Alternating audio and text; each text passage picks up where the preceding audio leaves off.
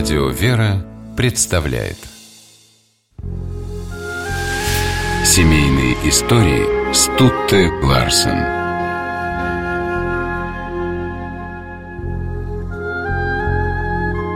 В своих воспоминаниях художник и историк искусства Александр Бенуа много страниц уделяет друзьям и родным, священникам, писателям и художникам, которых он встречал на своем жизненном пути – но главный герой знаменитых мемуаров Александра Николаевича – его супруга Анна Карловна Кинд.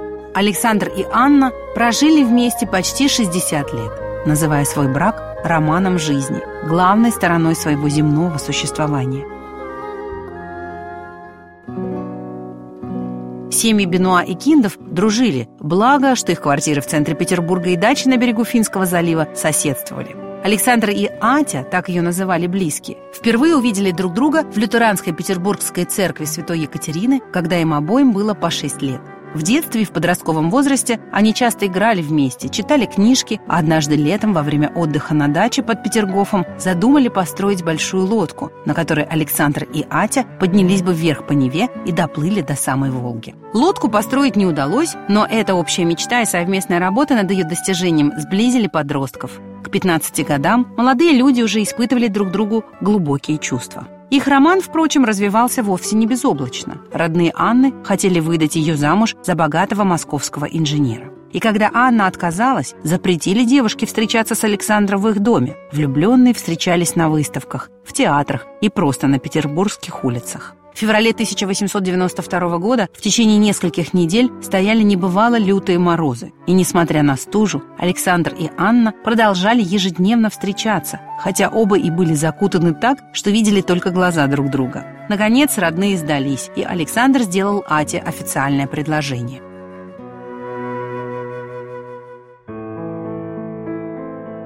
Они обвенчались 29 июня 1894 года в лютеранской церкви Святой Екатерины на Невском проспекте.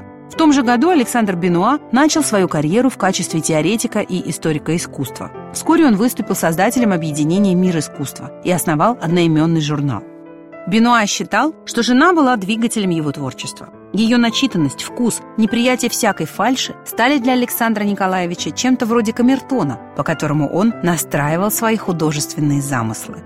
Анна Карловна взяла на себя обустройство семейного хозяйства и воспитание ребенка. В 1895 году родилась дочь Анна. Теперь в семье две Ати – Атя большая и Атя маленькая. Спустя шесть лет на свет появился мальчик Николай. Александр и Анна были религиозными людьми. Еще женихом и невестой они не пропускали ни одного воскресного богослужения. В середине 1890-х годов Александр по рождению католик и лютеранка Анна под влиянием творчества Достоевского перешли в православие. Они молились часами на богослужениях в Нижней церкви Никола Богоявленского собора – Александр Бенуа был одним из инициаторов религиозно-философских собраний, которые проходили в 1901-1903 годах под руководством будущего патриарха Сергия Строгородского и во время которых обсуждалась роль церкви в обществе и культуре.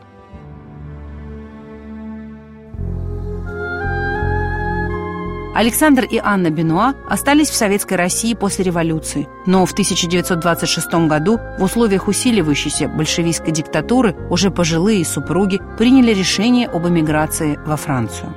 Они тосковали по родине и по той жизни, которая была до революции, но понимали, что возвращение невозможно. В эмиграции Александр Николаевич не переставал творить. На каждый день рождения жены он подносил ей альбом акварелей, посвященных какому-либо из памятных для супругов мест – Петербургу или Петергофу, Риму или Венеции, городам, которые были свидетелями любви Александра и Анны. Семейные истории –